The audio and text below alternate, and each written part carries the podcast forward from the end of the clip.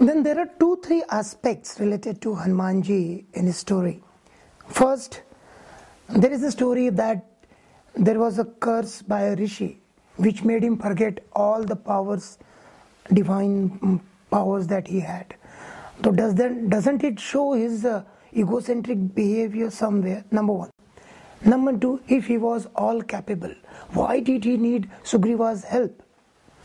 And thirdly, today, when we remember, recollect, try to recall, try to bow before Hanumanji, we recite Hanuman Chalisa.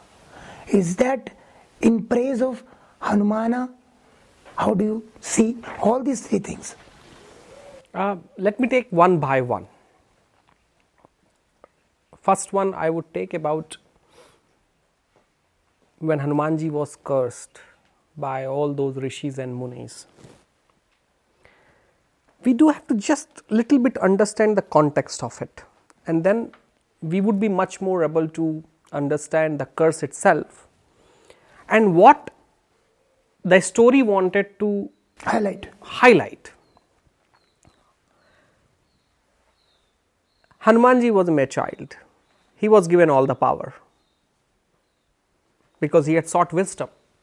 He has sought the light and he is a small child and what he does he goes to the ashram of various munis and rishis. And a small child, what he or she would do? He plays around, puts the asan from one place to another place. Because he has a power to change his form while they are doing some kind of havan or yagya. He goes and becomes something else. He changes the wood stick to the mud. He's playing around. Doing pranks. Doing pranks. Let's call it pranks. See how humane he was. How humane he was. Exactly doing what a child would do at that age without being serious. Right now, if you give even a 10 or 12 years old child that sort of power, it goes out of the head. See, nothing has gone out of the head of Hanumanji. He is still praying. Those small pranks, as you called it. Rishis were incapable of absorbing Hanumanji. I'm, I, I, want to, I, I want to make this country understand that a story is not about having an ego of Hanumanji. Because they didn't want to get disturbed. They were still retaining they were still in the phase of tapa or jnana, where they were still getting disturbed. They were getting disturbed because they were holding on tapa yajna. They were still in the light of becoming rishi or maharshi, sant or mahatma, acharya. They were acharyas. Hence, they found nothing else. They said, Oh, we have to do something of him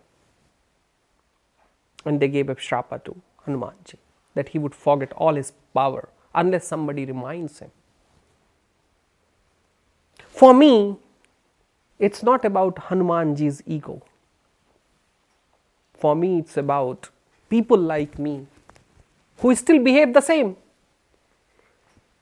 Just go around in the temple, and generally, when I go, a child who's playing around with the flower who's playing around the flower of Hanumanji or Sitaji or Chandan or something.